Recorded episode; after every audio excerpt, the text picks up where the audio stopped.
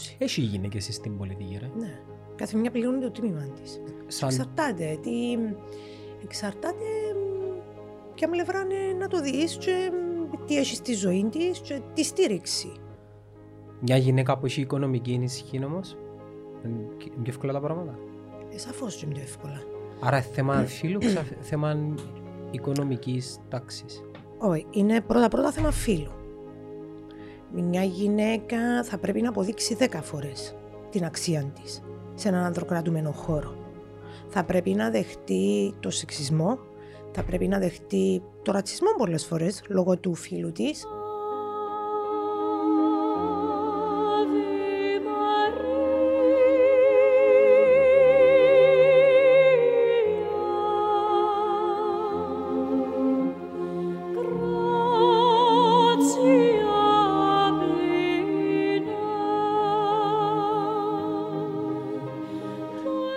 Επαγγελματικά τώρα είναι ασφαλιστική σύμβουλος.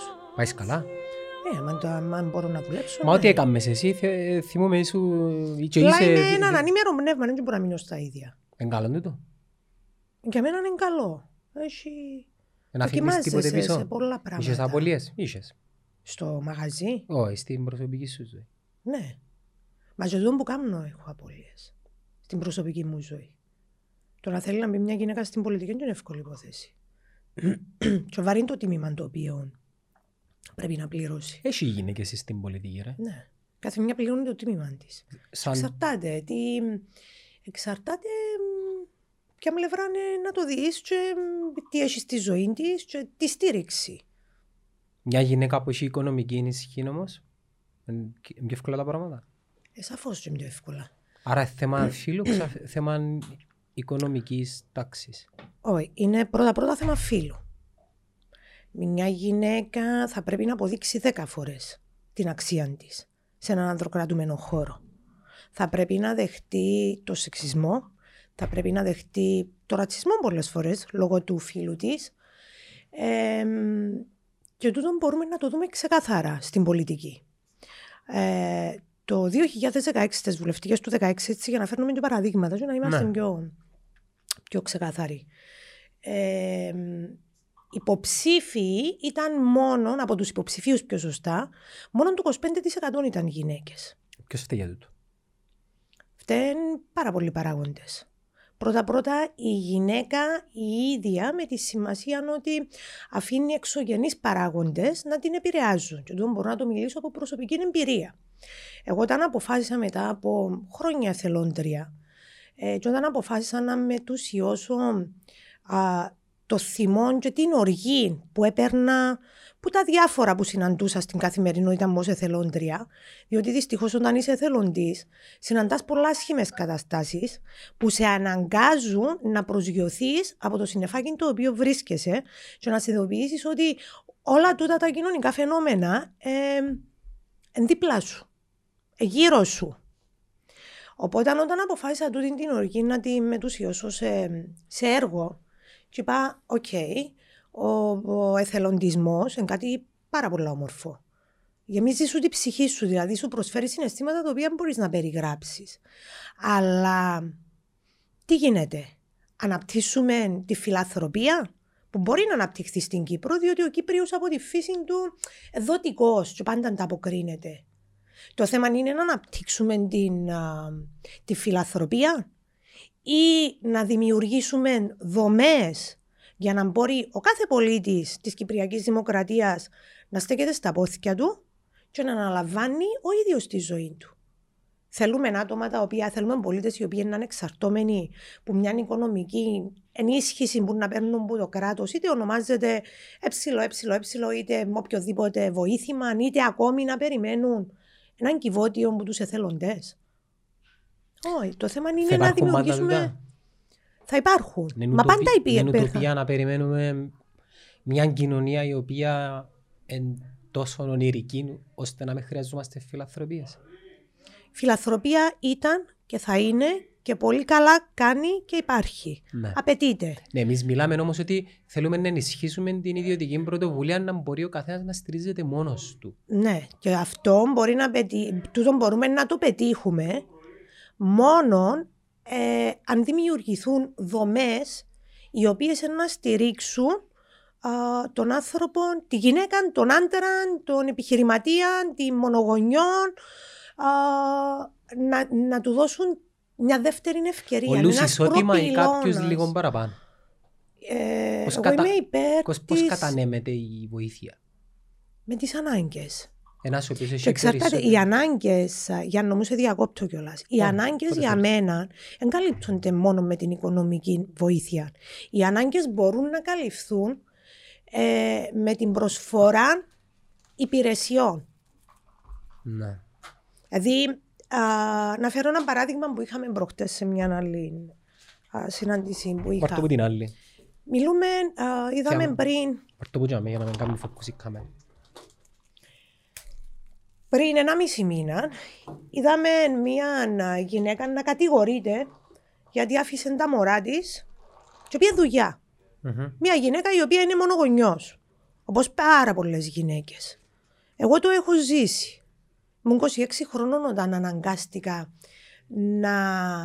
α, όταν βρέθηκα να είμαι μονογονιός και αναγκάστηκα να αναλάβω όλες τις υποχρεώσεις. Αναγκάστηκα να γίνω και μητέρα και πατέρας, που είναι πολύ λεπτές οι γραμμές και θέλει πολλές ισορροπίες. Και παράλληλα, Γιάννο μου, τότε θυμάμαι για να μπορέσω να τα βγάλω πέρα που λέμε, ε, εγώ έκανα τέσσερις δουλειές στο σύνολο. Για να μπορώ να αντεπεξέλθω στις υποχρεώσεις Δεν ηλικία που είχα. μιλούμε τώρα. 26 χρονών. Ε, εν θα ξεχάσω όταν ε, ο γιος μου ήταν 6, ο Μεγάλος. Κωνσταντίνος μου ήταν 6 χρονών τότε. Ναι. Και κάθε Κυριακή θυμούμε, υπήρχε ένα διάστημα που δούλευα καρσόνα στο Ζήγη. Και σχόλανα... Είναι κακό. Καθόλου. Έκανα Ναι. πάρα πολλές δουλειές στη ζωή μου. Για Και να τούτο που μπορούμε να προτρέπω εμπνέουμε και τον τους κόσμο. νέους Ε, να μην βέβαια. θέλουν τις δουλειές ντροπή. Βέβαια, δεν έχει κανένα επάγγελμα το οποίο είναι ντροπή. Φτάνεις να δουλεύει, φτάνει να δουλεύεις με αξιοπρέπεια. Θυμάμαι ε, παρασκε... Σαββάτων και Παρασκευή εργαζόμουν σε φασφουτάδικο. Ένα μεγάλο φασφουντάδικο τότε της, Ποιο; που έκαμε submarine. Μπορούμε να πούμε όνομα να πούμε, δεν έχω Όχι ρε, θέμα. τι θέλεις πέρα. Έδουλευκα στο Mad Dog. Άντε ρε. Τότε αν το θυμάστε, Εν ήταν δηλαδή Mad Dog. πριν, ήταν μόλις έγινε Mad Dog. Καλά ρε το Mad Dog πάει τόσο πολλά πίσω. Τι εννοείς Γιάννο μου. Περίμενε. Όχι εγώ πολλά πίσω. Περίμενε ένα λεπτό. και- Εγώ Μιλούμε θυμούμαι πριν α, 17 χρόνια. τον καιρό που οι δισκοθήκες ήταν στα high τους. Μπράβο. Ήταν το Stripes. Οπότε το, να- ναι, και δίπλα το Μάτοκ. Άντε ρε, που τότε. Ναι, τότε να δουλεύεις στο Μάτοκ βράδυ. Μιλούμε ότι σχολάναμε η ώρα 5 το πρωί. Τα cool τότε. Ναι, ναι. Όχι, δεν είχα κανένα θέμα να το κάνω. Ε, δουλεύκαν οι Ήταν- Κυπρέοι νέοι τότε, θυμούμε. Ναι, μα είναι ντροπή. Εν τούτον που λέω και στα, και στα αγόρια μου. Με ο γιος μου 14 χρονών που εργάζεται, εντάξει, στη δικιά μας την ε, οικογενειακή Δεν επιχείρηση. έχει σημασία. Αλλά ε, την ίδια απέτηση θα έχω και από τα πιο μικρά. Πρώτα-πρώτα παίρνουν μηνύματα τα οποία, όσο και να προσπαθήσεις να τους μεταλαμπαδεύσεις, πολλά διαφορετικό απλά να τους λες, ε, παρά να διδάσκονται εκ του παραδείγματος. Ε, και δουλειά είναι τροπή. Ενώ ο Κάνω κανόνας πάρα το πολλές, 70-20-10 του, που το 70% της γνώσης έρχεται μέσα από την εμπειρία Βέβαια. και το άλλο 30% μέσα από εκπαίδευση και μαθήματα. ας πούμε. Και είναι. Ε, πολλοί κόσμος θεωρεί ότι η παιδεία είναι εκπαίδευση. Είναι αλληλένδετα ναι, αλλά είναι δύο εντελώς διαφορετικά για μένα. Όσα, μα, όση α, εκπαίδευση και να έχεις, οι γνώσεις, η πτυχία, αν δεν έχεις κοινωνική παιδεία, αν δεν μπορείς να σέβεσαι τον συνάνθρωπο σου, τους ανθρώπους που συναντάς καθημερινά, δεν λέω μόνο για το στενό σου κύκλο, τότε λυπούμε, αλλά ε, ε, ισοπεδώνει κάθε, εκπαί- κάθε παιδεία. Θέμα της Κύπρου του το Κάθε ή εκπαίδευση, θέμα το συγγνώμη. Οποίο της σε ευρύ, ανθρωπότητας. φασ- ε, σε ευρύ φάσμα, διότι ο άνθρωπος ε, είναι δύσκολο. νον. Καταρχάς έχουμε όλοι μας όσα, όσα θέλουμε, θέλουμε άλλα τόσα. Και μπαίνουμε σε έναν κακόν τούτο; λούκι... Όχι. Αν μπορείς να το κρατήσεις, αν μπορείς να κρατήσεις τις ισορροπίες, κάθε άλλο παράρνητικό μπορείς να, το, να πεις ότι είναι.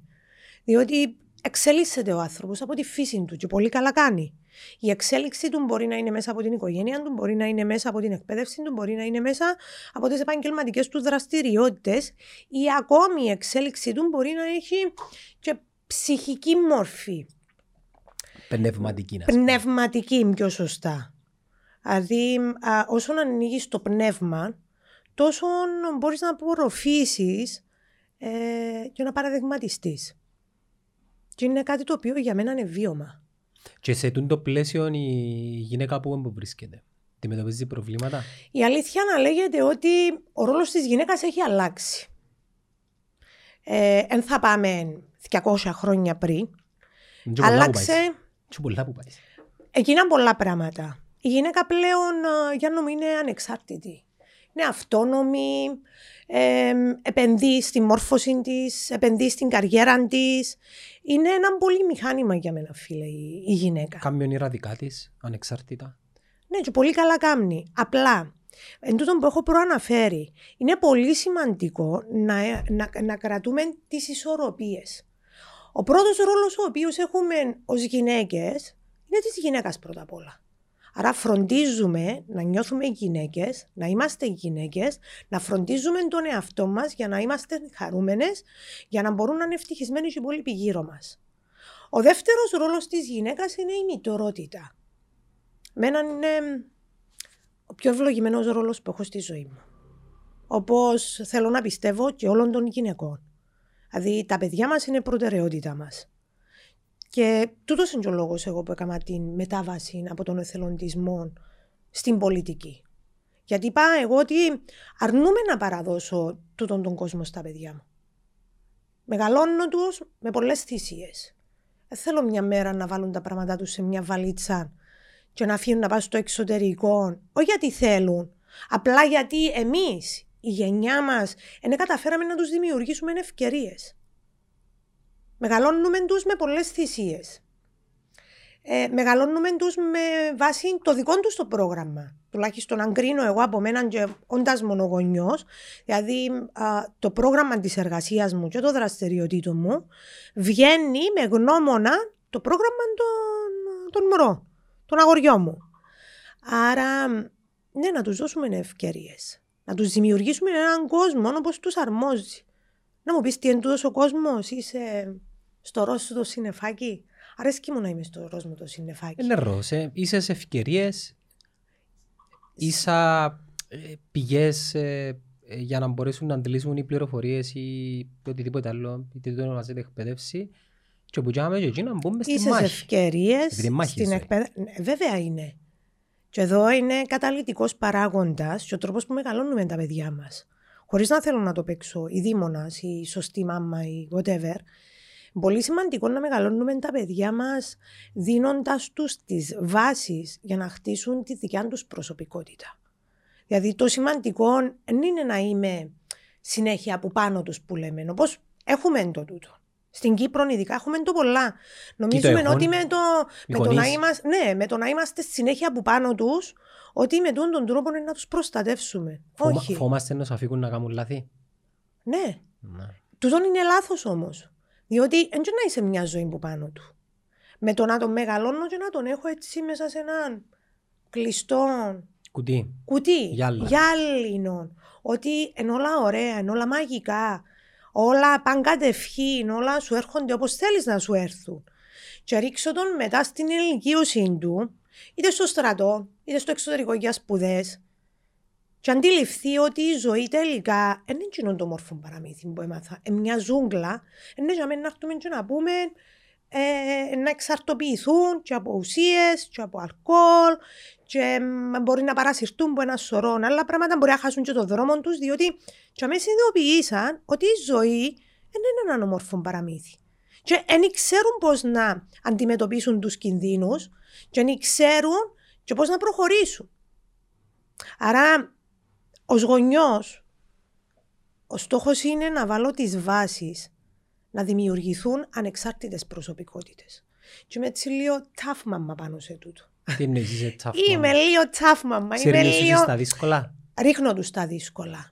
Τέσσερις που είναι, ναι. Ναι. ρίχνω τους τα δύσκολα. Μιλούμε πάρα πολλά για τα δικαιώματα, για τα ανθρωπίνα δικαιώματα Μπορώ να γενικότερα. ρωτήσω κάτι; Όταν Φυσικά. χωρίζει ένα ζευγάρι, ε, γιατί πιάνει την κυδαιμονία η μαμά; Τον εξαρτάται από το ζευγάρι. Εγώ έχω και πολλούς φίλους. Ο νόμος τι λαλεί; Λαλεί κάτι ο νόμος; Όχι, είναι θέμα νομοθεσίας.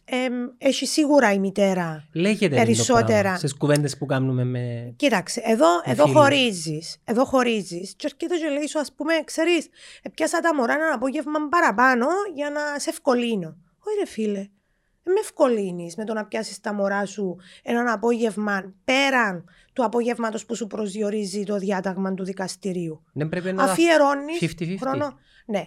Ε, για να είμαι ειλικρινή. Τι σωστό, οι ψυχολόγοι τι λένε; Ε, Πρέπει να έχουν μια βάση. Κοιτάξτε, ε, μεγάλο θέμα. Πρέπει να έχουν μια βάση. Να σου πω τη δικιά μου την τοποθέτηση, που δεν είμαι ψυχολόγος, απλά είμαι μια μαμά που με ενδιαφέρει να μεγαλώσουν τα αγόρια μου και να είναι ψυχικά ήρεμοι και ψυχικά Έτοιμοι. ε, έτοιμοι, αλλά και υγιείς. Ε, εγώ ούτε ε, θα ήθελα ποτέ τα μωρά να ήταν παλάκια του πινκ-πονγκ. Δηλαδή, είναι η Τετάρτη της μάμας, η Τετάρτη του παπά, είναι το Σαββατοκυριακό της μάμας, είναι το Σαββατοκυριακό του παπά. Εγώ έχω δώσει την, το flexibility ο παπάς τους, όποτε θέλει να τους βλέπει, να τους βλέπει. Οπότε τα μωρά νιώθουν την ανάγκη να δουν τον παπά τους, να τον δουν. Το ότι χωρίζει ένα ζευγάρι και τελειώνει ε, ως ζευγάρι, τελειώνει η ερωτική του τέλος πάντων συνύπαρξη και η συγκατοίκηση, τούτο δεν σημαίνει ότι τελειώνουν του αγώνε. Στην Κύπρο το έχουμε πάρα πολλά παρεξηγημένο. Δηλαδή, ακούω επειδή είμαι σε διάφορους συνδέσμους. Ακούω α, και πολλές μαμάδες να λένε ότι Α, 8 έπρεπε να φέρει το μωρό, 8 και 5 το φέρει να καταγγείλω στην αστυνομία. Διαφωνώ κάθετα. Όλες τούτες οι αντιδράσεις που βγαίνουν μέσα από θυμό. Μπορώ να καταλάβω το θυμό, ζήσα τον στο πετσί μου. Ε, έχουν αντίκτυπο στα παιδιά.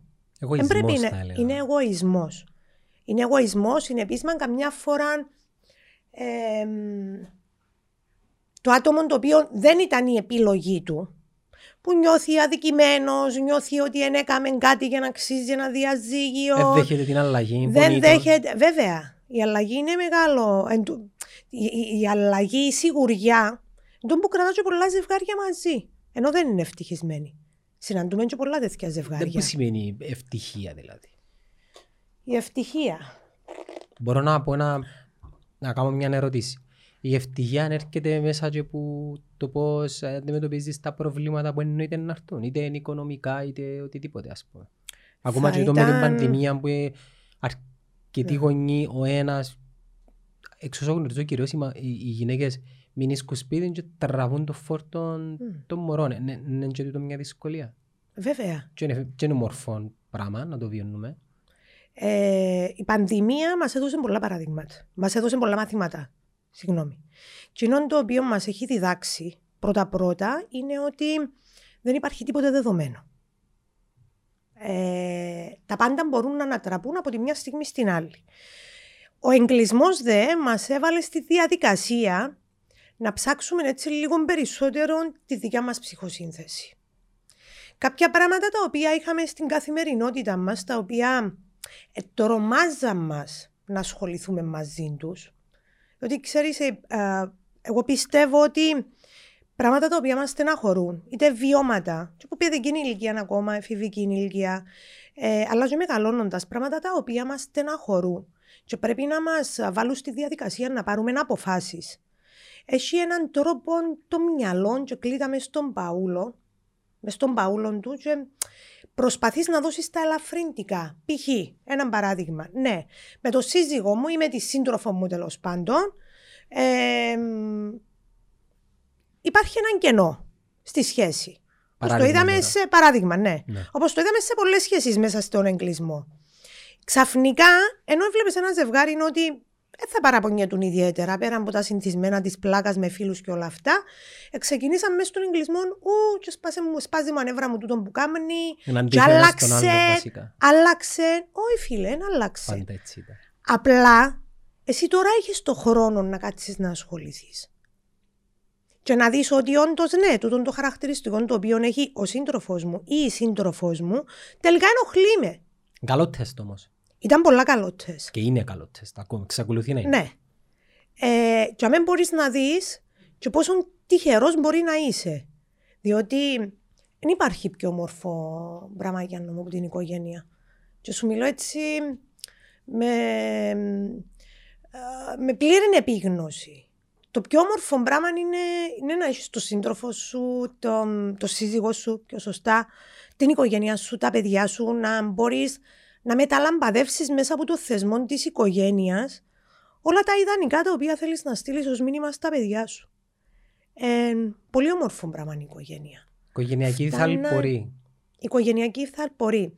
Φυσικά, ε, παρά να δημιουργείται έναν αρνητικό και τοξικό περιβάλλον, σίγουρα είναι προτιμότερο να παίρνεις κάποιες αποφάσεις πριν να φτάσεις και σε σημείο να φθείρεις παντελώς τη σχέση μεταξύ των δύο σύντροφων. Πότε ξέρουμε ότι πρέπει να πάρουμε την απόφαση Δηλαδή έχει Πρέπει... διαφορά το Εβίδωσε μου μια μέρα και είπα πράγματα και έχει διαφορά που το να όντως ήταν τοξική μια σχέση. Το δεν υπάρχει κανόνας που μπορείς να ακολουθήσεις. ξέρεις το. Ε, και δυστυχώς οι ανθρώποι είναι δειλοί πλειοψηφία σε τούτο. Σε πολλά πράγματα. Όχι μόνο σε... Αφήνουν το δυστυχώς να φτάσει ο κόμπος στο χτένι, στις περισσότερες των περιπτώσεων, αφήνουν το να φτάσει ο κόμπος στο χτένι απλά για να δικαιολογήσουν πρώτα-πρώτα τον εαυτό τους. Ενώ η μαγκιά είναι να μπορείς να το πράξεις και να βάλεις τελεία και να αποδεχτείς ότι έκλεισε ο κύκλος ε, πριν να φτάσεις σε σημείο να ιδιάσεις τον άνθρωπο με τον οποίο έζησες μαζί του σίγουρα για κάποια πολλά καλά χρόνια. Νομίζω τα περισσότερα ζευγάρια περιμένουν να γίνει ένα ε, δραματικό φινάλε και δυσκολεύονται να για δώσουν ένα τέλος την ώρα που ναι. το έργο είναι ε, δικαιολογεί ένα δραματικό φινάλε. Μάλιστα. Μπορεί να είναι τούτος ναι. όμως ο τρόπος. Εγώ άκουσα πολλές φορές, είχατε σοβαρά προβλήματα. Ε, ποιος ορίζει το σοβαρό; Ναι, για κάποιον άλλο πρέπει να είναι σοβαρό. Ναι, ναι, ναι, ναι, ναι, ναι, ναι.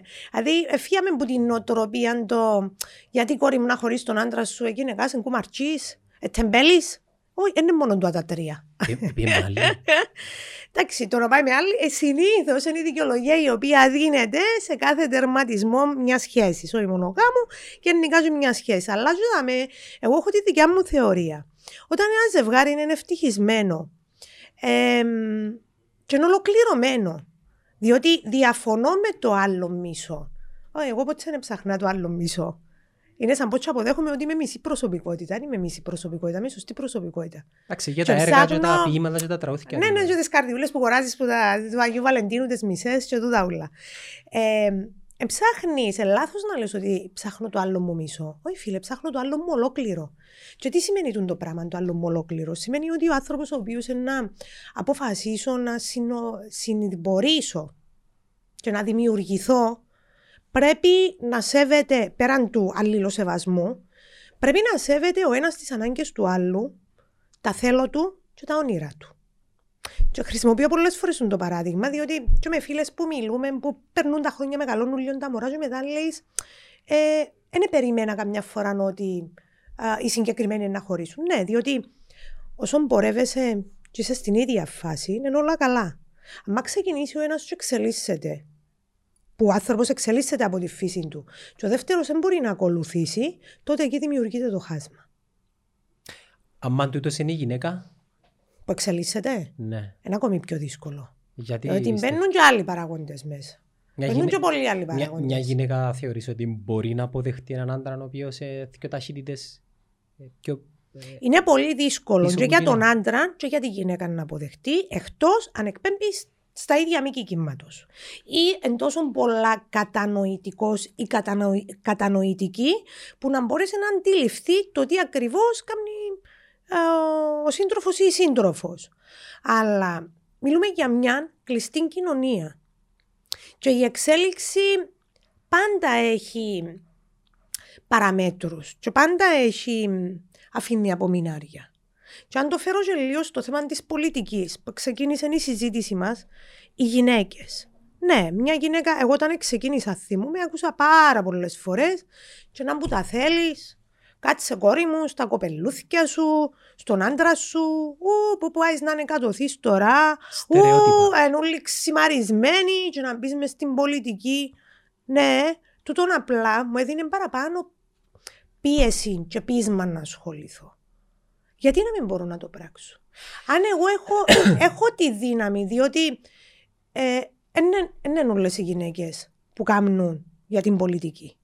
Θέλεις πολλά διαφορετική ιδιοσυγκρασία και θέλεις πολλά γερό στομάχι. Αντιμετώπισες σεξισμό; Φυσικά, το περίεργο θα ήταν να μην αντιμετωπίζα. Π- Πώς, ε, μας ένα παράδειγμα. Ε, το ότι βρίσκομαι σε ένα χώρο να, και να αντιμετωπίσω σχόλια που αφορούν το φίλο μου, Σαν; το είδα α, πολλά έντονα στην Σεξιστικά; Ναι, σεξιστικά σχόλια και μάλιστα το που μου κάνει τρομερή εντύπωση είναι ότι τα περισσότερα σχόλια εγώ τα έχω δεχτεί από γυναίκες. Γιατί το είναι έτσι, το ε; παράδοξο. Είναι πραγματικά το παράδοξο. Γυναίκες του Διότι χώρου είναι- ή του κύκλους; σου. Και του χώρου και του κύκλου, αλλά και του ευρύ, σε ευρύ φάσμα. Ε, μπορώ να σας φέρω ένα παράδειγμα όταν α, ήταν η προεκλογική. Και γυρίζαμε έτσι τα χωριά Η προεκλογική; για τις, ε, η προεκλογική για τις ευρωεκλογές Μμμ. το 19. Ε, σε πολλές εξορμήσεις εγώ είχα και τα παιδιά μου μαζί μου. Ε, οπότε όταν ήμουν σε ένα συγκεκριμένο χωριό έρχεται μια κυρία χαϊδεύει τον, α, τον ένα γιο μου που στα μαλάκια ήταν, πόσο ήταν το μωρό τότε, 9 χρονών ήταν και του λέει μάνα μου αγάπη μου, μα σας λείπει η μανούλα σας τώρα που τρέχει με την προεκλογική; Ε, για να με φορτώσει τύψη, σαν Παναγία μου, είναι τα μάνα είμαι εγώ. Αφήνω Μπο- κοπελούθια Μπορεί να μου ήταν τώρα. αθώα ερώτηση. Ξαν ήταν. είτε αθώα, είτε μ, στοχευμένη, προσδιορίζει Ναι. τα κατάλοιπα της κοινωνίας Παραμένει μας. ταμπού. Ναι. Ε, και απάντησε της στο συγκεκριμένο ο γιος μου είπε της, κυρία, η μανούλα μας είναι για όλα τα παιδάκια, λέει της.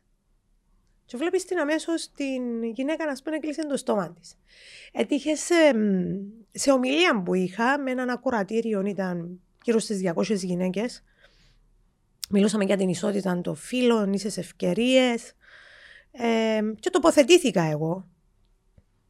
Οπότε αν είπα ότι είμαι πολύ τεκνημάνα, ότι ε, έχω τη δουλειά μου, ναι, έχω τις δραστηριότητες μου, έχω το εθελοντικό μου έργο, αλλά ναι, ε, θέλω να είμαι πολιτικός, γιατί θέλω λόγο και θέλω ρόλο. Για να μπορέσουμε να δημιουργήσουμε έναν κόσμο όπως πρέπει να δημιουργηθεί και έναν κράτος δικαίου επιτέλους. Οπότε όταν τελειώνει η εκδήλωση και έρχεται μια γιαγιούλα, έτσι τραβάμε κάτω και λέει μου, έλα σου πω κορί μου, λέει μου, θέλεις να πεις μαϊρεύκεις τους. Δηλαδή μέσα σε εκείνα ούλα που είπαμε, Μπορείς να καταλάβεις όμως. Έρχεται από έναν παγιό κόσμο. Φυσικά. Και δεν έρχομαι να πω ότι. ε, Δεν έρχομαι, να- δεν έρχομαι να παροτρύνω τις γυναίκες να διεκδικούν θέσεις και αξιώματα ε, και να αφήνουν τους υπόλοιπους ρόλους πίσω.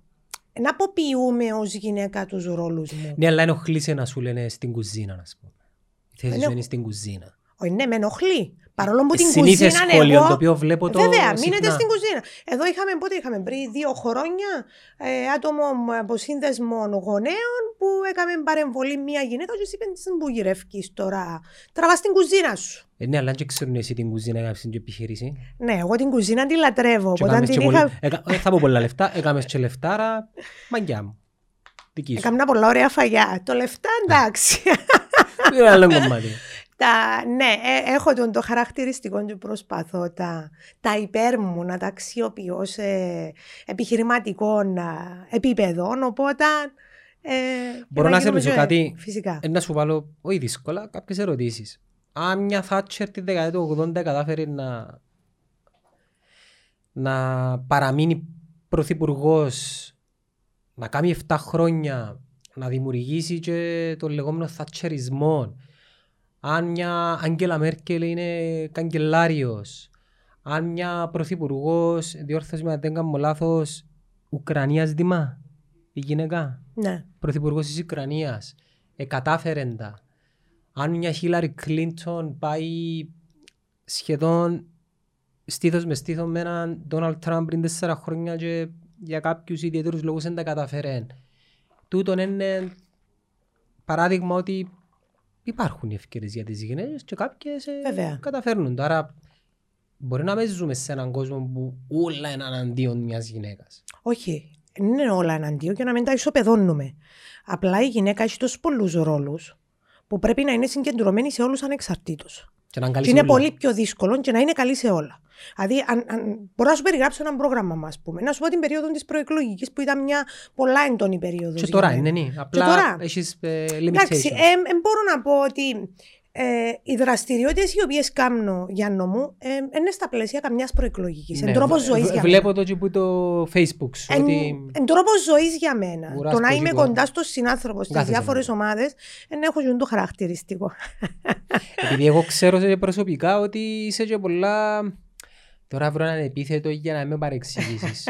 Όχι, να το πω. Είσαι ψυχαναγκαστική. Ε, έχω το και τούτο. είναι η Τελειομανής. αλήθεια, Έχω το και τούτο. Ε, Αν ασχοληθείς με έναν πράγμα, είναι να το πιάσεις που πάνω, που κάτω. Θέλω να πετύχω στο ότι να βάλω στόχο. Ε, και έχω τους στόχους μου. Έχω τους στόχους μου, είμαι πλήρως συνειδητοποιημένη όμως, ότι αφήνω πίσω μια κοινότυπη ε, ζωή μιας γυναίκας και πλη- είμαι σε θέση να πληρώσω το τίμημα για να βρεθώ σε έναν άλλον επίπεδο που η προσφορά μου να είναι σε ευρύ φάσμα. Και δεν το λέω για να το πενευτώ. Λέω το, α, και πραγματικά το νιώθω και είναι η στόχη μου. Ναι, δηλαδή ο στόχος μου, σου μιλώ ειλικρινά, όταν πέρσι τον... Έτσι για να λέμε και παραδείγματα, για να Ό,τι μην θέλεις, λέμε πες, ότι... Θεέ μου. Δική σου Πέρσι εικόνα. τον, πέρσι τον πρώτο χρονιά, εγώ την είχα περάσει, Προ-COVID.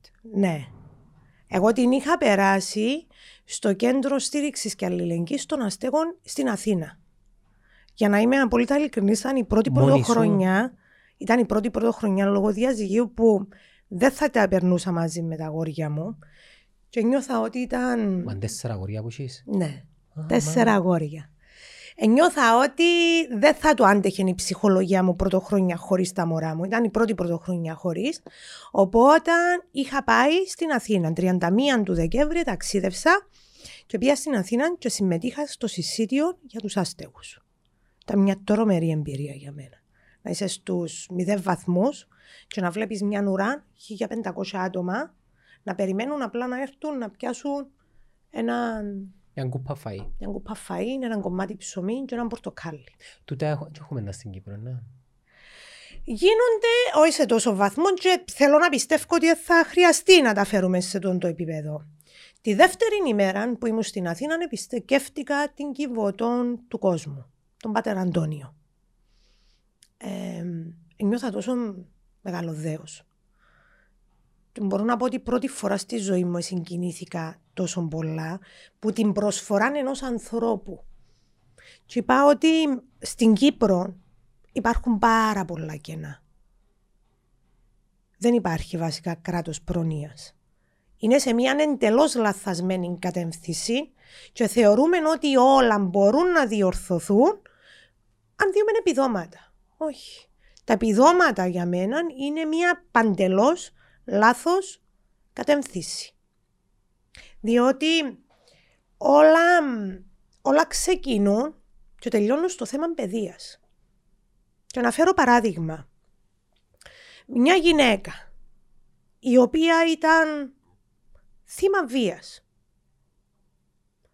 Ε, αποκτά ένα μωρό και σου λέω μέσα από τα παραδείγματα από τις εμπειρίες με τις οποίες ζω.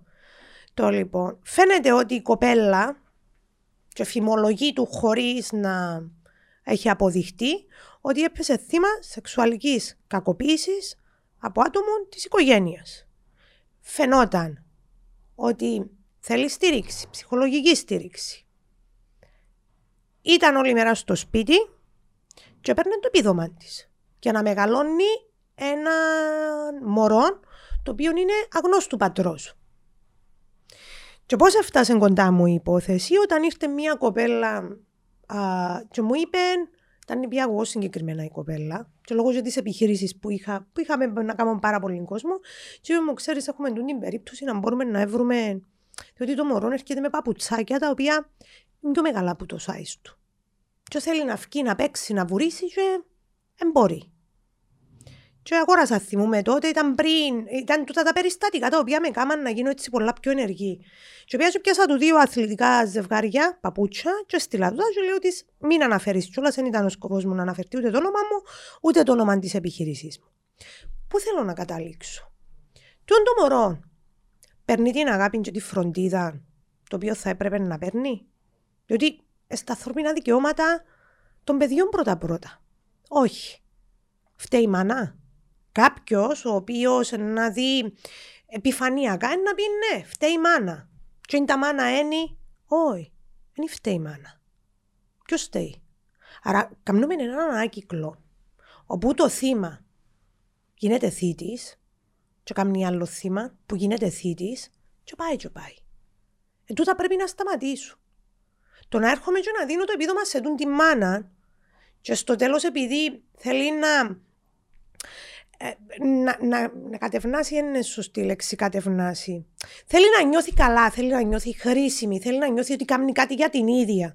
Να τα ξοδεύει στα δικά της τα ψωνίσματα, τα λούσα της, μπορεί κάποιος να πει. Και αν με φροντίζει το μωρό της, ε, δεν μπορώ να την κρίνω εγώ ότι είναι καλή μάνα. Άρα παρά να έρθεις και να της τα δώσεις, δώσει τα σε υπηρεσίες. Πρόσφερε της των υπηαγωγείων του μωρού δωρεάν. Πρόσφερε της ψυχολογική στήριξη. Δώσ' της ευκαιρίες εκπαίδευσης. Δηλαδή, εκείνο που, που θέλουμε να μέσα είναι έναν προπυλώνα ο οποίος να στηρίξει τούτους τους ανθρώπους, θα τους δώσει μια δεύτερη ευκαιρία, θα τους καλλιεργήσει για να μπορέσουν να βγουν πάλι στο κοινό. Να βγουν στην κοινωνία και να είναι αποδεκτοί. Διότι και εδώ είμαστε πολλά σκληροί. Είμαστε πάρα πολλά σκληροί. Το, το κράτος πρόνοιας που λες είναι ένα πράγμα, αλλά θεωρώ ότι υπάρχει και μια κοινωνία είναι τη 2021 που έχει κάποια ταμπού τα οποία νομίζω μπορούν να διορθωθούν για τις γενιές που έρχονται. Mm-hmm. Για παράδειγμα, θυμούμε την περίπτωση της κοπέλας που τη Βρετανία που έγινε η ιστορία με τους Εβραίους. Mm-hmm.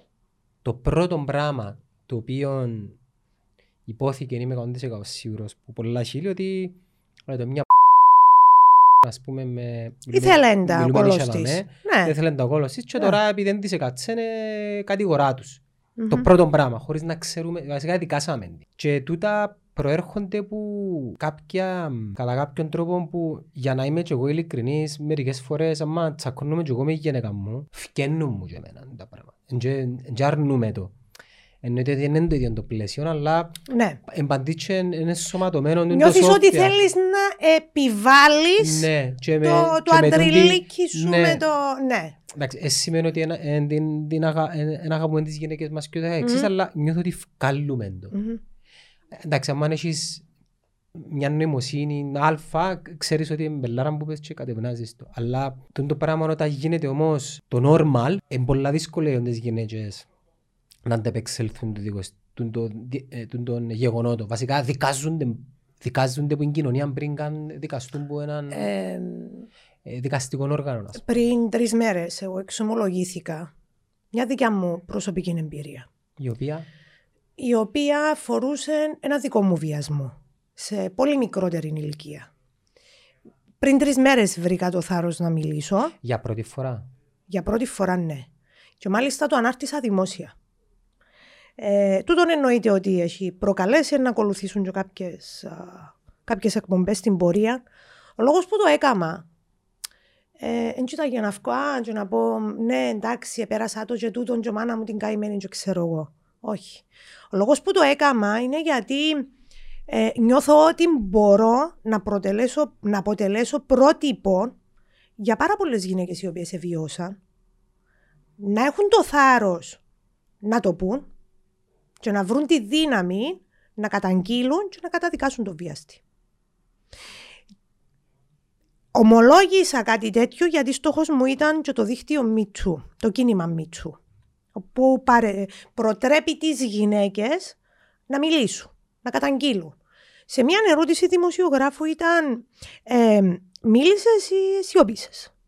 Η απάντηση ήταν «Σώπασα». Πόσο χρόνο ήσουν; 24 χρονών. Και όταν μου είπε γιατί; Λέω της για τον ίδιο λόγο α, που σωπούν και όλες οι γυναίκες. Πώς εσωπήσα εγώ και η Σοφία και η κάθε Σοφία. Διότι ξέρεις ότι εσύ να κρυθείς και να δικαστείς πριν το θήτη. Το θύμα να, να καταδικαστεί και μάλιστα σε ένα λαϊκό δικαστήριο πριν να δικαστεί ο θήτης. Κλειστό, ας πούμε. Βέβαια. Διότι η πρώτη αντίδραση, και τούτον είδα το και στην πορεία που γυναίκες τις οποίες συνάντησα, έτσι παρότρινάτε να καταγγείλουν ένα βιασμό, η αντιμετώπιση πολλές φορές τους αστυνομικούς ήταν να πω φορέ. Ε, μα ε, τραβάντα και εσένα ο κολός σου. Ε, τα ε, πιες ένα άντρας, φραζεί το γέμαν του. Ε, προκάλεσες, έδωσες δικαιώματα. Το όχι είναι όχι. Έδωσες λεπτομέρειες. Στη συνέντευξη ή στην ναι. τοποθέτηση μου. Γενικά ναι. Έπρεπε να ήταν ένα κείμενο το οποίο περίγραφε τη βαρβαρότητα του συμβάν, του συμβάντος, ε, σε έναν κόσμιο τέλος πάντων πλαίσιο. και σίγουρα χωρίς να αφήνει ε, εκτεθειμένα τα αγόρια μου. Και ήταν κάτι πολύ δύσκολο, μπορώ να πω το πιο δύσκολο ήταν να το μιλήσω με μαζί με τα αγόρια. Το πραγματοποιήθηκε εψές για να είμαι ειλικρινής. Πότε το έμαθα; Εψές. Για πρώτη φορά; Ναι. Εψές. Και πώς ε, Η πρώτη τους αντίδραση ήταν επαγόσα. Ε, διότι μιλήσαμε με αφορμή α, μια σειρά που βλέπαμε εντελώ πάντων και έδειχνε ένα βιασμό. Ε, μιλήσαμε για το θέμα του βιασμού και πώς και γιατί και όλα αυτά για να παίρνουν τα δικά τους τα μηνύματα. Οπότε ψες, ε, έπρεπε να μιλήσω μαζί τους. Ε, να κυκλοφορήσουν κάποιες συνεντεύξεις, να βγω σε κάποια πάνελ. Ε, οπότε ε, θα αποσιοποιηθεί και το, το έπραξα για να αποσιοποιηθεί anyway. Οπότε η πρώτη τους αντίδραση όταν τους είπα ότι θυμάστε τι ελέαμε νεψές και είδαμε την κοπέλα, ναι μαμά, OK, okay, απλά θέλω να σας πω αγόρια μου λέω τους ότι ε, εβίωσε τη μανούλα του τον το, τον το πράγμα. Η πρώτη τους αντίδραση για μου ήταν να παγώσουν. Παγώσαν. Ε, και με ρωτά ο ένας από τα δίδυμα και λέει μου πώς νιώθεις μάμα. Πρώτα, η πρώτη του αντίδραση ήταν Μα γιατί να υπάρχουν τούτοι οι άνθρωποι, Μα γιατί ρε μάμα να τους το επιτρέπουν, Μα γιατί να έχει, είναι 10 χρονών. Μα γιατί λέει μου να υπάρχουν τούτοι οι άνθρωποι πάνω σε τούν τη γη, που να θέλουν να κάνουν κακό στους άλλους τους ανθρώπους. Δεν το κατάλαβα, λέει μου, ρε μαμά, δεν το κατάλαβα με την μικρή του την αθότητα. Και λέω του δυστυχώς, Δημήτρη μου, υπάρχουν. Και υπάρχουν πολλοί άνθρωποι που είναι τέρατα που είναι μόνο βιαστές. Μπορεί να κάνουν και πολύ χειρότερα. Ε, η επόμενη τους ερώτηση ήταν «Είσαι καλά, πώς νιώθεις» Η απάντησή μου ήταν ότι είμαι μια ευτυχισμένη και περήφανη μανούλα τεσσάρων αγοριών. Δηλαδή, τούτο είναι το βασικό, ότι μπορούμε, το μήνυμα μέσα από τότε ούλα είναι ότι μπορούμε να σταθούμε στα πόθηκια μας. Μπορούμε να μετουσιώσουμε το θυμό μας έργο. Και την οργή επιθυμία να βοηθήσεις άλλα άτομα. Και ενώ δεν που με συγκίνησε έτσι ιδιαίτερα με τη συνομιλία μας με τα αγόρια, είπα του ότι θέλω να το μιλήσουμε για να το ξέρετε. Μπορεί να το ακούσετε από την τηλεόραση, μπορεί όμως να έρθουν και κάποιοι άνθρωποι να σας μιλήσουν και ίσως να δοκιμάσουν να μιλήσουν και αρνητικά για τη μαμά σας. Διότι δυστυχώς υπάρχουν και τούτοι άνθρωποι. Και τι θα τους απαντήσετε, λέω του. Και γυρνάω ο Μαρίνος και λέει μου, εγώ θα τους πω ότι είμαι πολύ περήφανος για τη μαμά μου. Γιατί προσπαθεί να βοηθήσει τις άλλες γυναίκες να μην πάθουν τα ίδια. Και έλεξε η συζήτηση μας εκεί. Ε, βοήθησες η τοποθέτηση της Μπεκατορού; Ναι. Μου έδωσε την όθηση. την όθηση να το κάνω. Δηλαδή, βρω τη δύναμη. Την όθηση μου έδωσε, διότι τη δύναμη ε, την εμάζευα από όλα τούτα τα οποία αντιμετωπίζω καθημερινά. Όταν ανταποκρίνομαι σε έναν τηλεφώνημα το οποίο μπορεί να είναι και η ώρα 2 το πρωί. Τύχε περίπτωση η ώρα 3 το πρωί. Να με πιάσει η γυναίκα η οποία χτύπησε την ο άντρας της, ήταν μέσα στο αποχωρητήριο κλειδωμένη. φοάτουν να πάει στην αστυνομία και να προσπαθώ να την προτρέψω να πάρει στη γραμμή του Σπάβο το 1440 για να μπορέσει να μιλήσει με ειδικούς. Διότι εγώ δεν είμαι κοινωνική λειτουργός. Δεν ψυχολόγος είμαι. Κι όμως το ότι με είδε τρει-τέσσερι φορές στην τηλεόραση και μίλησα για την ενδοοικογενειακή βία και για τη βία κατά των γυναικών, ε, έδωσε της το θάρρο, επήρε το θάρρος να επικοινωνήσει μαζί μου παρά να πιάσει σε μια άγνωστη γραμμή. Ένα ακόμα έναν point. Δηλαδή, θέλουν ναι βοήθεια, αλλά θέλουν να νιώσουν ότι υπάρχει και έναν άτομο το οποίο να τους αντιμετωπίσει. Τους καταλάβει. Να τους καταλάβει. Και νιώθω ότι οι γυναίκες μεταξύ μας μπορούμε να καταλάβουμε, δηλαδή στη μαθιά, τα βιώματα. Εγώ έτυχε πολλές φορές να συνομιλήσω με γυναίκες και μετά να τη ρωτήσω. Δέχεσαι τη βία; Έζησες σεξουαλική παρενόχληση μωρό; Και εκείνο που, δηλαδή βλέπεις, βλέπεις κάποια πράγματα είναι επειδή είσαι διορατικός. Απλά μπαίνοντας σε τούτη τη διαδικασία και συνομιλώντας με πολλοί κόσμο, πλέον ε, μπορείς να αντιληφθείς τον πόνο καμιά φορά ή τα λόγια που σιωπηλά, που είναι μόνος σε ένα βλέμμα. Και τούτα απλά που αναφέραμε Γιάννο μου, είναι τα ελάχιστα κοινωνικά προβλήματα τα οποία αντιμετωπίζουμε. Υπάρχει έναν, όπως είναι το ίντεξ ασφάλειας, ε, οι δείχτες οικονομίας, έχει κάποια μέτρηση που να λέει σαν Κύπρος σε ποιο επίπεδο είμαστε σε τέτοιο... Το οικογενειακή βία. Ναι. Μία, στις, μία στις τρεις γυναίκες δέχεται ε, βία. Μπορεί να είναι. Μία στις τρεις. Μάλιστα. Μπορεί να είναι σεξουαλική, μπορεί να είναι σωματική, μπορεί να είναι. Δέχτηκες σε κάποια φάση της ζωής της, ας πούμε, έτσι. Ναι. Διότι είναι έτσι λεκτική βία. Δηλαδή... Και είναι έτσι πιο δύσκολη, η οποία δεν μπορείς να την αποδείξεις, αλλά η ζημιά η οποία σου κάνει είναι α, ανυπολόγιστη.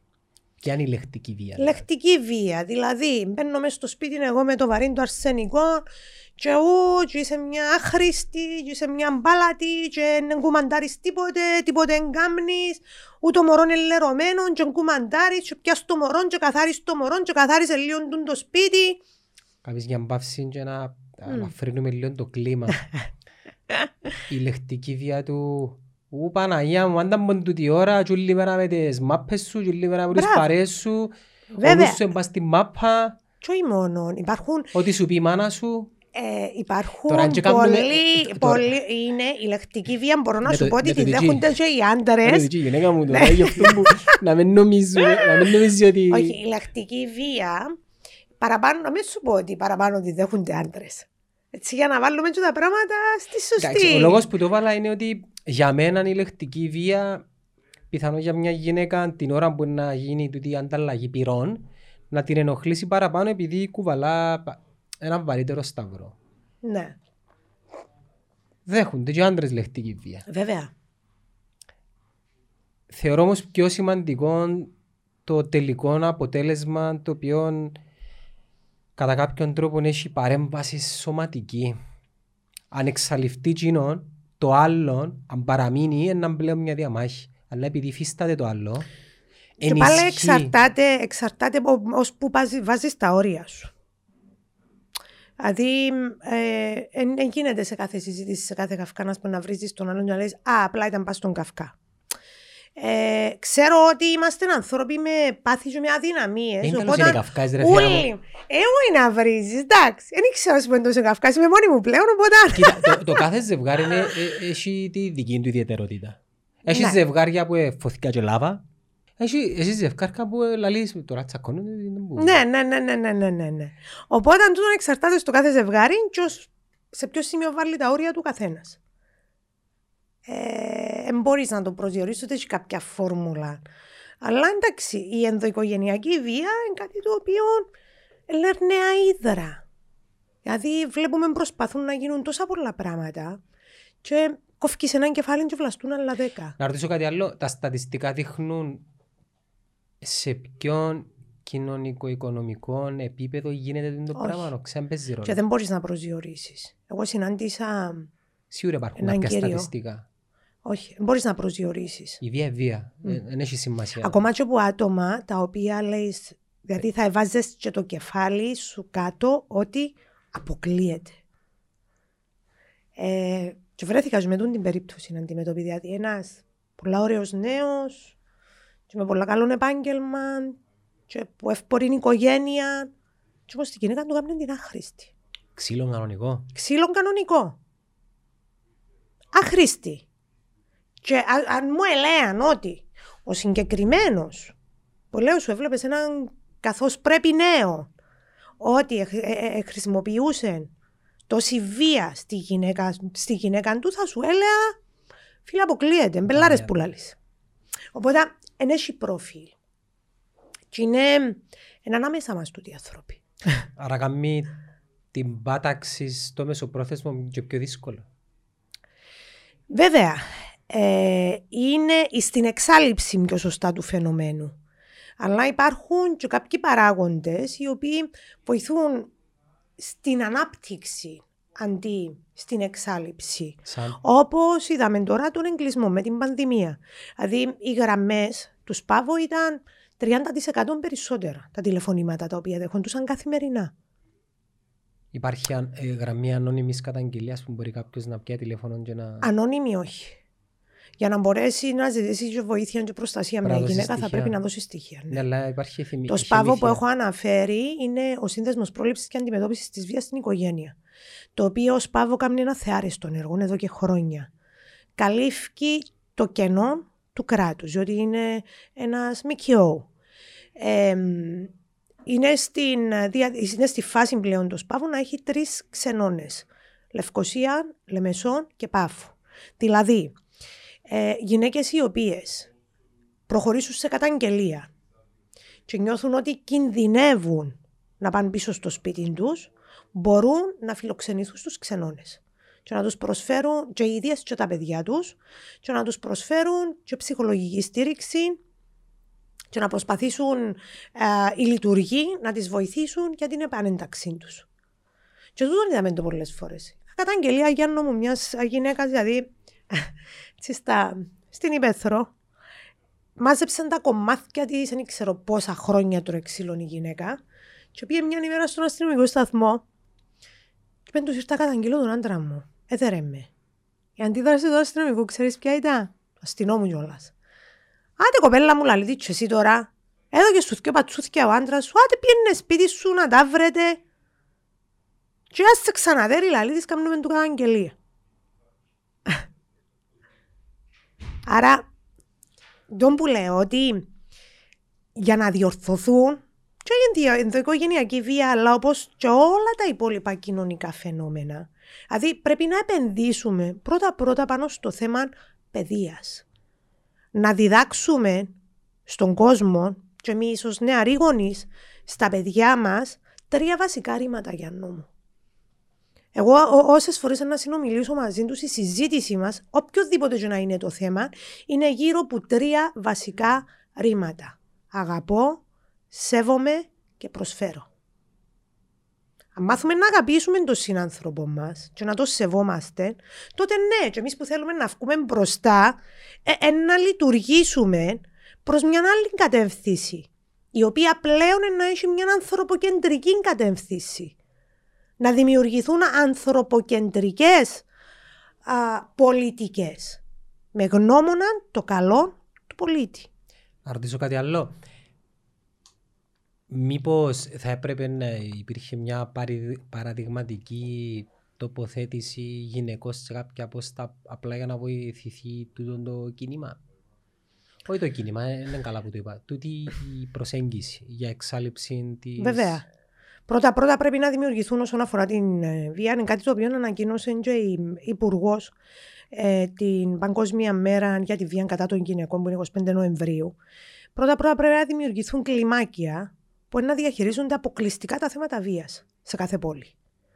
Και σίγουρα απαραίτητο είναι να βρίσκεται μια γυναίκα αστυνομικός την ώρα της κατάθεσης. Λέω γιατί έχω, υπάρχουν και άντρες οι οποίοι δείχνουν και πολύ περισσότερη ευαισθησία και από γυναίκες ακόμα.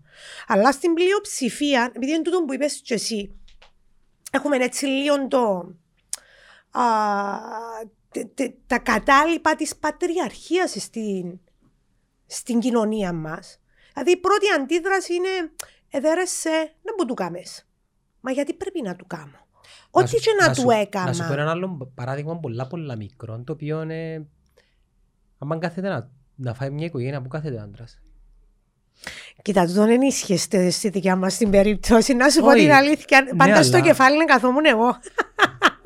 να σου πω κάτι. επειδή Ακόμα εγώ- και τούτον, εγώ θυμούμαι το μωρό, ναι. Εγώ- Πάντα ο παπάς στο κεφάλι. Ναι, έτσι εμένα ο παπάς μου πάντα Ναι. κάθεται για μέ. Ε. Εγώ ας πούμε δεν με κόφτει.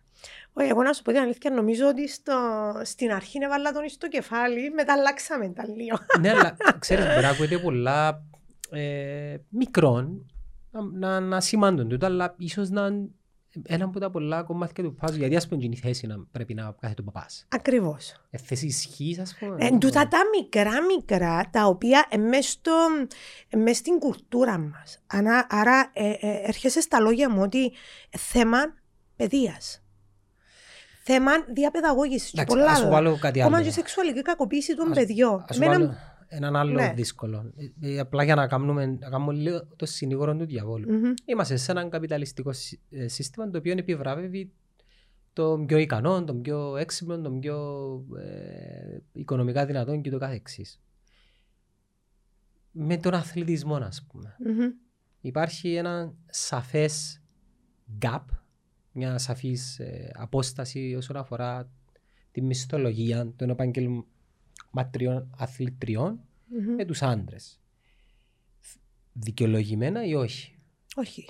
Οκ. Εγώ ήμουν Περίμενε, πρώτη περίμενε. να σου πω για τις Ο ποδοσφαιρίστριες. Κριστιανό Ρονάλτο πιάνει 15 εκατομμύρια, 20 εκατομμύρια το χρόνο. Θεωρείς ότι η αντίστοιχη Κριστιανό Ρονάλτο πρέπει να πιάνει τα ίδια; Και ποιος, Θα- ποιος πρέπει να το καθορίσει το πράγμα; Τούτον ε, δεν μπορώ να σου δώσω απάντηση στο ποιος μπορεί να το καθορίσει. Εγώ μπορώ να σταθώ πάνω στο κομμάτι της κοινωνικής ανισότητας και στον αθλητισμό. Τον πέρσι, τον πότε ήταν, έτσι καιρό, που πήγαινε η εθνική μας, η εθνική του ποδοσφαίρου. Αντρών. Επειδή γυναικών. Γυναικών. Ναι. Πιάνει στη Φιλανδία. Μμμ. Οπότε α, και εί- είχα το κάνει θέμα τότε μαζί με τη βοήθεια του Σπύρου του Νεοφοιτήτη, διότι ε, όταν είχα το διαφημιστικό γραφείο ήμουν συνεργάτητα με τον Παγκύπριο Είσαστε Σύνδεσμο φίλοι μου, Ποδοσφαιριστικών. Σπύρο. Ναι, εδώ και Μπράβο, πολλά- πολύ μπράβο. καιρό. Οπότε ε, προωθήσαμε το έτσι λίγο μαζί με το, με το Σπύρο και ήταν οι δύο γραμμές που είχαμε βάλει που απαιτούμε ισότητα. Και ήμουν σε πάνελ συγκεκριμένα και λέω ότι ε, ε, γίνεται όπως μας αντιπροσωπεύουν οι άντρε στο εξωτερικό, μας αντιπροσωπεύουν και οι γυναίκες που ασχολούνται με το ποδόσφαιρο, οι αθλήτριες. Άρα, γιατί στον άντρα να έρθεις και να λέεις ότι δίνω, αν δεν κάνω λάθος, 75 ευρώ την ημέρα για τα αυτά τους, τα μεταφορικά τους, τα έξοδα τους και όλα αυτά. Και οι γυναίκες της εθνικής, που είναι η εθνική Κύπρου, 25 ευρώ την ημέρα. Με αλλά πιάσε ένα παράδειγμα το οποίο είχε να κάνει περισσότερο με την εθνική. Εγώ πήρα, Τι πήρα σου- σημαίνει, ότι με την εθνική... Εγώ είμαι μαζί σου, δέχομαι το. Γιατί να υπάρχει τούτη η διαφορά; Και πάνω σε τούτον Γι' αυτό είχα πει καπάκι... το σύστημα. Ναι, πάνω σε τούτον καπάκι θυμόμαι επικοινώνησε ένα λύκειο μαζί μου όταν είχα, μα, εί- εί- είχα βγάλει τέλος πάντων το θέμα. Επικοινώνησε ένα λύκειο, λύκειο ε, έπρεπε να πάει μία ομάδα α, στη Βραζιλία, αν θυμάμαι καλά, ναι, να μας αντιπροσωπεύσει ως εθνική για το βόλεϊ. Και οι εντολές ήταν από το Υπουργείο ότι θα πάει, δεν θα πάει μια ομάδα γυναικών και μια ομάδα αντρών, μια ομάδα μόνο. Το λοιπόν, και είχαμε τους πρωταθλητές νέων και πρωταθλήτριες νεανίδων. Οι πρωταθλήτριες νεανίδων είχαν στη σειρά 11 πρωταθλήματα. Οι, τα αγόρια αντίστοιχα έναν, έναν ηθιό και αποφασίσαν ότι να πάνε τα αγόρια. Όχι, δάμε ένα αδικία. Και μίλησα με τις κορούδες, ήταν κορούδες του Λυκείου. Και μου κυρία Θέα, γιατί; Δηλαδή τώρα να μας εβάλλας σε κλήρο και να πούν ότι ή ο ένας ή ο άλλος, να το σεβαστώ. Αλλά με ποια κριτήρια αποφάσισε το Υπουργείο ότι είναι να πάνε τα αγόρια. Ε, τ- ε, με τα ε, στατιστικά που έδωσες, εγώ ήταν να έλεγα ότι στην προηγούμενη περίπτωση ήταν- πρέπει να είναι οι κοπέλες. Υπάρχει το ακόμα και οι κορούδες ήταν στη, ήταν στη διαδικασία, βάρτε μας τουλάχιστον κλήρο. δηλαδή δώστε μας έστω και με το chance μας. Ναι. Τι Ναι, αλλά σημαίνει αποφασίζω, επι- ενώ επ- όλα τούτα ε, καταλαβαίνω. Επιμένω όμως. Καταλαβαίνω όταν έχει να κάνει με εθνικές, όταν έχει να κάνει με ανθρώπους οι οποίοι παλεύουν έχει να για μια κάνει με θέση στη, φι- στο, στον- στους Ναι. Ολυμπιακούς. Ναι, και εγώ θεωρώ ότι πρέπει να έχουν τα ίδια resources, είτε οικονομικά, είτε οτι- οτιδήποτε άλλο. Τις ίδιες ευκαιρίες πολλές φορές. Όμως στον ιδιωτικό τομέα, ε, ε, ποδοσφαιρική συλλόγη και το καθεξής, ε, πάλι υπάρχει μια σα- τεράστια διαφορά. Ε, τούτον εν το θεωρείς δικαιολογημένο όμως; Ένας μποξέρ να πιάνει παραπάνω λεφτά για έναν αγώνα με μια μποξερίστρια. Ένας, προ- ένας Μέση, ένας Ρονάλτο, ε, να μην σου πω Μέση Ρονάλτο, θα σου πω ένας Εφρέμ που παίζει στο Αποέλ, ένας ε, Μερκής. Τούτο και- βλέπουμε όμως μεταξύ, την ανισότητα βλέπουμε και μεταξύ και του ιδίου φίλου. Ε, είναι μόνο τον άλλο, το, του διαφορετικού Ναι. φύλου, είναι θέμα ανδρών γυναικών. Αλλά σίγουρα υπάρχουν, όπως επίσης, την ανισότητα βλέπουμε και στις χορηγίες στα υπόλοιπα αθλήματα. Δηλαδή παρακολουθούμε μια, α, μια επιθυμία τέλο πάντων και το είχα το δει και εγώ τότε ως διαφημίστρια όλοι να σποσάρουν το ποδόσφαιρο. Δεν είναι μόνο το ποδόσφαιρο. Δηλαδή, εγώ έχω δύο αγόρια τα οποία κάνουν πρωταθλητισμό στην ενόργανη. Ο ένας από 4 χρονών Γιάννο που μου λέει ότι θα είναι χρυσός Ολυμπιονίκης. Κάνει 20 ώρες την εβδομάδα προπονήσει. Μιλώντας λίγο μαζί με τον προπονητή του, διότι δεν διούν όλες τις ευκαιρίες σε τον τα μωρά. Σε όλα τα μωρά τις ευκαιρίες. Μπορεί να έρθει από την Ομοσπονδία και να του πω: Κοίταξε, έναν είναι να πάρεις. Εγώ αν έχω τρεις, λέει μου ο προπονητής του καλούς, τι είναι να κάνω. Και έρχομαι και λέω εγώ σαν μάνα, βλέπω τον το μωρό ότι που 4 χρονών ονειρεύκεται πότε να πάει στους Ολυμπιακούς Αγώνες. Αν έρθει και μου τον χορηγήσει η Ομοσπονδία, ε, να του στερήσω έτσι όνειρο Γιάννο μου. Άρα βασικά ε, έχουμε ένα Υπάρχει θέμα... ανισότητα παντού φίλε, είναι μόνο, δεν είναι μόνο μεταξύ φίλων. Δεν είναι κάθετη, είναι Όχι. οριζόντια. Ναι. Άρα πρέπει να λύσουμε γενικά το, Μμ. το θέμα της ανισότητας. Ε, Ναι, αλλά το, το πρόβλημα να μ, ε, δυναμώσει η θέση της γυναίκας ε, υφίσταται. Ε, Δηλαδή με το να, α, αν θεωρήσουμε ότι οκ, χορηγήσαμε το πινγκ πονγκ, χορηγήσαμε το τένις που έχουμε Όχι, επιτυχία. σαφώς και πρέπει να ενδυναμωθεί η θέση της γυναίκας. Σε όλους τους χώρους που θέλει να δραστηριοποιηθεί ανεξαιρέτως. Είτε ονομάζεται αθλητισμός, είτε ονομάζεται πολιτική, είτε ονομάζεται απλά καριέρα και να έχει μια διευθυντική θέση, ας πούμε, σε έναν όμιλο ή σε, έναν, α, σε μια εταιρεία. Ερώτηση και πάλι. Τσάμε, ε, το κριτήριο πρέπει να είναι ποιος είναι ο καλύτερος; Βέβαια. Όταν βλέπουμε τα πανεπιστήμια να το 60% των αρίστων που αποφυτούν, είναι και παραπάνω το ποσοστό, ε, γυναίκες. Σκέψου, πάνω από το 50% αποφυτούν από τα πανεπιστήμια ως άριστοι γυναίκες. Ξέρεις τι ποσοστό έχουμε γυναίκες διορισμένες σε ηγετικές θέσεις; Μιλάς κρατικές θέσεις; Μιλώ γενικά, διότι σε, παγκόσμιο, σε παγκόσμια εμβέλεια. Φαντάζομαι. Σε οργανισμούς, σε μεγάλες επιχειρήσεις, σε μεγάλες εταιρείες. Ξέρεις τι ποσοστό κατέχει ηγετικές θέσεις; Μόνο το 4%. Το υπόλοιπο 56% τελικά είναι καμνάν. Θε, θεωρείς ότι είναι προνόμιο των αντρών. Ναι, υπάρχει η άλλη οροφή. Οκ, να σε ρωτήσω Υπάρχει- κάτι. Σαν ας πούμε, στο δικό μας το επάγγελμα, η, η γυναίκα έχει μια dominant θέση στο μάρκετ. Ναι, διότι και εδώ υπάρχει λύση. Και δεν είναι για να προσβάλλουμε ούτε άντρες ούτε Όχι, γυναίκες. όχι. ε, με- δεν τα Απλά το παίρνω, ναι. μυαλό της γυναίκας από τη φύση της είναι πιο ευέλικτο. Δηλαδή, ένας άντρας είναι πιο τετραγωνισμένη η λογική του. Γι' αυτόν τον λόγο να απαιτούνται. Ισχύει όμως τούτο. Ναι, ισχύει. Γι' αυτόν τον λόγο να απαιτούν, απαι- απαιτείται η συνύπαρξη των δύο φύλων. Δηλαδή, συμπληρώνει ο ένας τον άλλο. Δηλαδή, η λογική του άντρα είναι πιο τετράγωνη. Ένας σκεφτεί plan A και εκείνον είναι. Γιατί Η να μην μπορούμε γυναίκα- να το πούμε όμως τούτο για το managerial το κομμάτι. Που για μένα εγώ θεωρώ ότι υπάρχουν ικανότατες γυναίκες. Κι εγώ πιστεύω. Απλά, απλά θεωρούν ότι ένας άντρας ο οποίος σε μια θέση manager πιο σωστά, ίσως ο άντρα μπορεί να επιβληθεί πολύ καλύτερα από, ότι της γυναί- από τη γυναίκα. Και δαμέ πάλι εγκατάλοιπα της πατριαρχίας. Όπως λέει εσύ, που κάθεται ο άντρας στο κεφάλι του τραπεζιού. Άρα από τη στιγμή που έχεις μια, αν το τραπέζι μας είναι η επιχείρηση, στο κεφάλι φίλε, να θέλεις να βάλεις έναν άντρα. Βο- Ε, μεγάλωσες με τούτο το πράγμα. Ναι. Ενώ υπάρχουν ικανότατες γυναίκες. Και δεν που σου λέω ότι μια γυναίκα, αν βρεθεί σε, ένα, σε έναν αξίωμα, σε μια α, ψηλοβάθμη θέση, θα πρέπει να αποδεικνύει κάθε μέρα την αξία της. Θα πρέπει δέκα φορές να αποδείξει τους λόγους τους οποίους είναι τζάμε.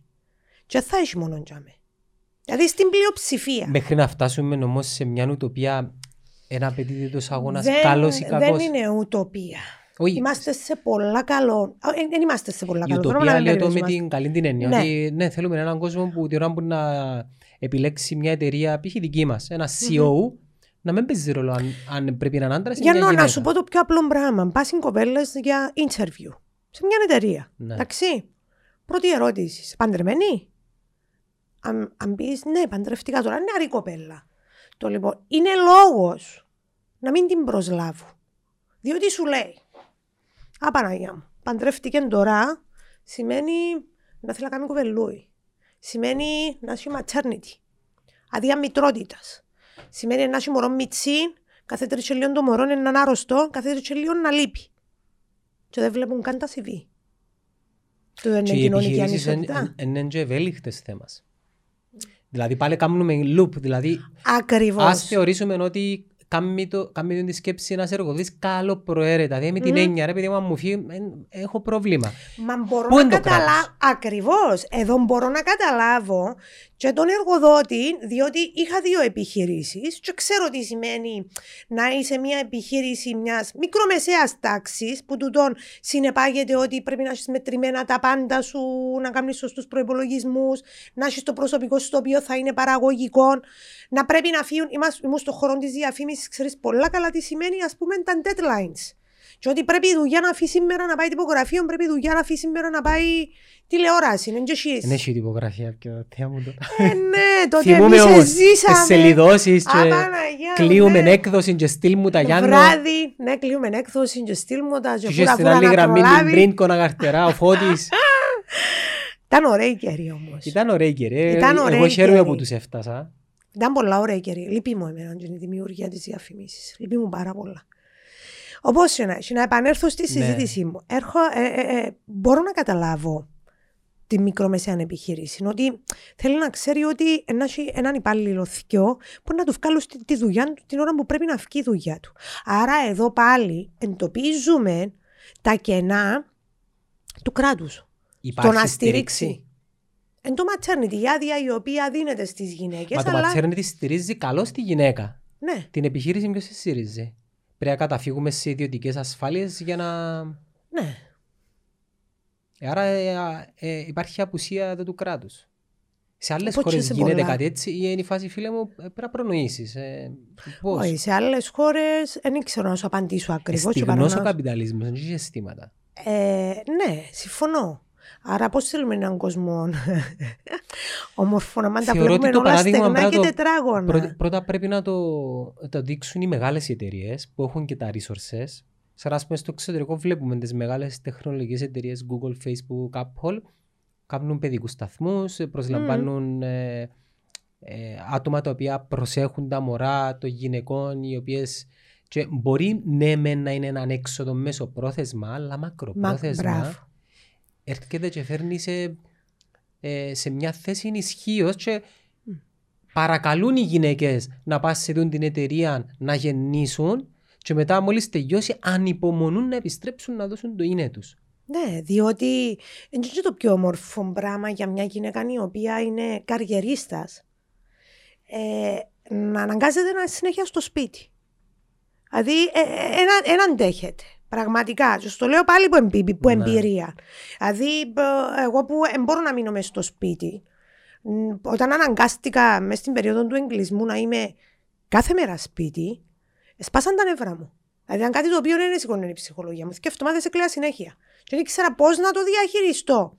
Μετά ήβραμε τους τρόπους, όπως όλοι μας. Αλλά σίγουρα αν ξέρω ότι εγώ να επιστρέψω δουλειά, να κάνω εκείνο που μου αρέσει, ε, μόνο το ότι να ντύνουμε το πρωί και να φεύγω από σπίτι, ανεβάζει με ψυχολογικά. Και το άλλο, έναν το μωρό μου κάτω, διότι έτσι λειτουργούν στις μεγάλες εταιρείες, έχουν ένα χώρο φύλαξης, προστασίας πιο σωστά των μωρών. Ε, και στο διάλειμμα μου, ρε παιδί μου, είναι να πάω κάτω να το περάσω με το μωρό μου. Θα κάθομαι πίσω από το γραφείο μου και να σκεφτούμε Παναγία μου και 4 ώρα και 5 η ώρα και Παναγία μου έχω να παραδώσω και ε, μπορώ να φύγω και μπορώ να σχολάσω και να μπω κάνει το μωρό και ποιος το προσέχει και ποιος το έπιασε και ποιος το έφερε. Ε, να βρεθούμε προ προβλήματος Άρα- επειδή, συγγνώμη που σε διακόπτω και να συνεχίσεις, σε μια δεκαετία, δεκαπενταετία που εμείς είναι να γίνουμε παππούδες γιαγιάδες, θεωρώ ότι δεν πρόκειται να προσέχουμε. τον άλλο. Όχι. Άρα ποιος είναι να τα προσέχει; Ακριβώς. Για, και μάθαμε δυστυχώς να σκεφτόμαστε κοντά. Ενώ αν δούμε λίγο πιο μακριά, Που και πολλά που μακριά. θέλει, θέλει παραπάνω κόπο, δηλαδή να χαρτογραφήσεις κάτω τις λύσεις και τις επιλογές, θέλει πολύ παραπάνω κόπο. Πρέπει εσύ ανά πάσα στιγμή μπορεί να γίνεις γιαγιά, ε, καταλαβαίνεις αυτό το πράγμα; Ε, ε, ναι, εντάξει, Ε, ενώ ο γιος μεγα- μου 23 χρονών, Όχι επειδή εσύ είσαι είπα μεγάλη, του πρόσεχε. επειδή ο γιος είναι 23.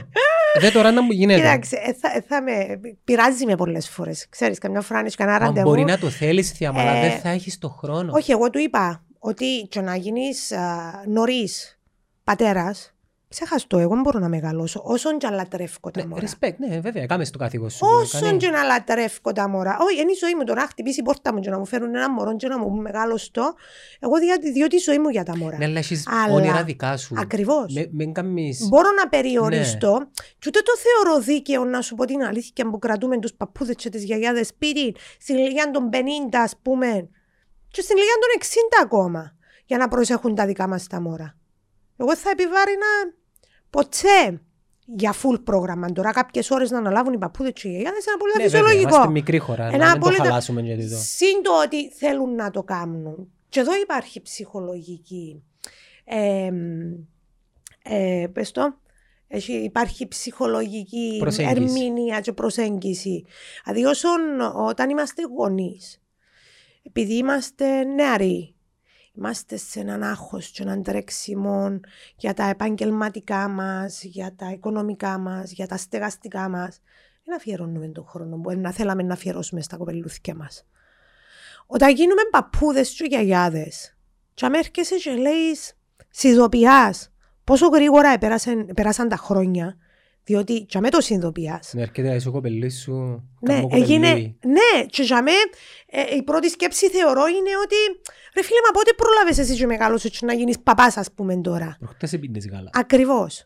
Και συνειδητοποιάς ότι περάσαν του τα ουλά τα χρόνια και δεν έκαμες τσίνα που, έκα- που ήθελες να κάνεις με τα μωρά Και σου. κάνεις τα με τα εγγόνια. Ένα αφιέρωσες το χρόνο που ήθελες, δεν τσιλίστηκες ρε φίλε χαμέ με τα, κοπελ, με τα κοπελούθια σου και ζητάς μία κάθαρση. Γι' αυτό βλέπουμε θεωρώ Εγωισμός είναι το πολλούς πράγμα. ναι. Είναι κάθαρση. Διότι εγώ συμφωνώ με το, το, το παιδί του παιδιού μου δύο φορές παιδί μου. Όχι. Δεν συμφωνώ καθόλου με τούτη την προσέγγιση. Απλά συνειδητοποιάς ότι ό,τι έκανα, ό,τι έκανα στη ζωή μου έκανα το, δεν να κάνω κάτι παραπάνω τώρα που και- και να πάει. Και να αφιερωθώ, Σε μένα. αφ- να χαρώ τα γόνια μου. Ναι. Ή άλλοι που είναι απόλυτα σεβαστών έρχονται και λένε, όχι, ε, να ζήσω τι που θέλω. Μπορεί να είναι ας πούμε το να ταξιδέψω τον κοσμονούλο. Οι νέοι Λέμε πλέον το. έτσι λένε.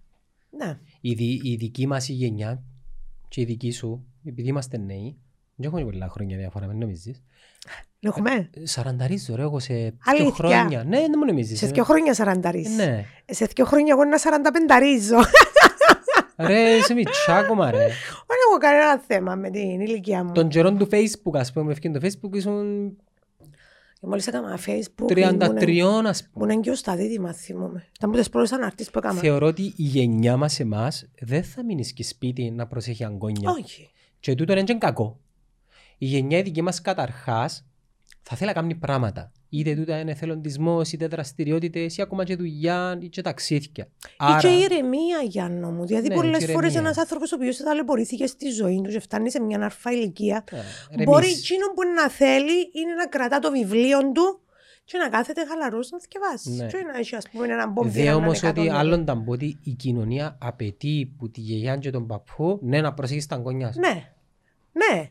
Δεν θα υπάρχει το πράγμα. Δεν Άρα, θε- Και εδώ έρχεται έναν τεράστιο κενό. Τεράστιο κενό. Τι γίνεται με το αταμόρα; ε, να έρθει πίσω να βρει τη γυναίκα να δεν υπάρχουν λύσεις. Επειδή η κοινωνία να απαιτεί να κάτσει σπίτι να τα προσέχει η γυναίκα.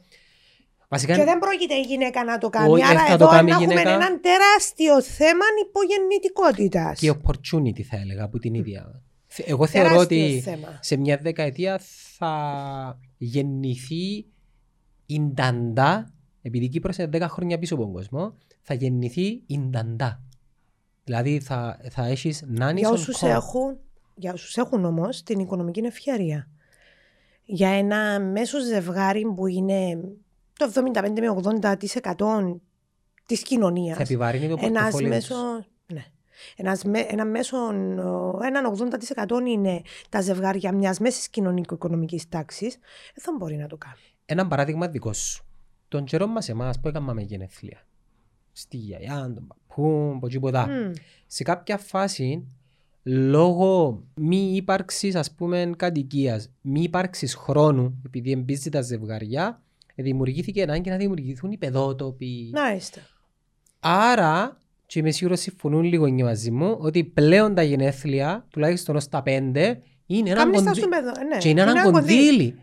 Κονδύλι. Και αγγελία. Εγώ σου είπα- Ας σε βοηθεία που μας έκαμε καλές τιμές.